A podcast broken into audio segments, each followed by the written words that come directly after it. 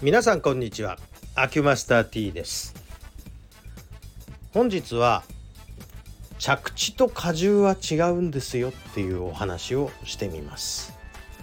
えウォーキングの時によくかかとで着地した方がいいみたいな話聞いたことありますでしょう？私はあれはね間違いだと思ってます。それは体力がある人ができることであってて体力がない人にかかと着地を強制してはいけませんということですね。で、えー、基本的に遠くに足をついたら自動的にまあ遠くっていうのは前方のことです。前方遠くにつけばかかとになってしまいますがこの足に乗り切れる体力がない方にかかと着地を強制するのは基本的に間違っていると思います。体力がない方っていうのはまあ皆さんもその場で足踏みをしてみたら分かることなんですけれども着地はつま先なんですよ。でただし重量が乗るのはつま先ではありません。かかとの方に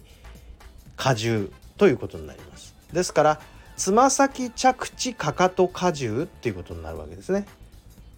だからまずは着地は近いところにつくからつま先にならざるを得ないわけですね。体力がない場合。だからつま先着地かかと荷重で、えー、膝を伸ばした時に内側に膝がひねられるからつま先それも母子球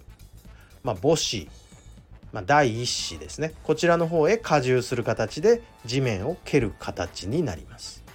まあ、だから現象として着地はつま先が基本特に体力がない人はっていうことですね。まあ、ここのところを勘違いするとあのかかと荷重がいいなんて言っちゃうとまあ皆さんね、えー、高齢者の腰が曲がった歩きになっていってしまうんですね。体力がないし。結局防御姿勢なんです。ぜあの腰が曲がった前傾姿勢っていうのは。かかとで着地するために腰が曲がるんだったら本末転倒ですよね。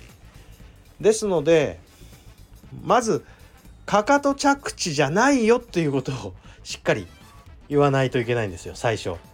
で体力がついてきて十分体力があるんだったらかかとにかあの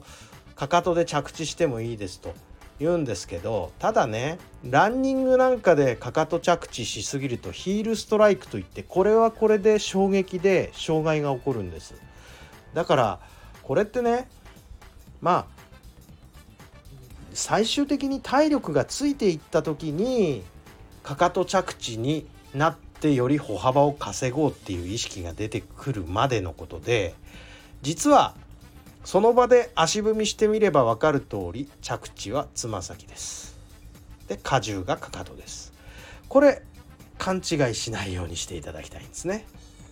まあそういうことで荷重と着地は違うんだぜっていうお話でございました。ありがとうございました。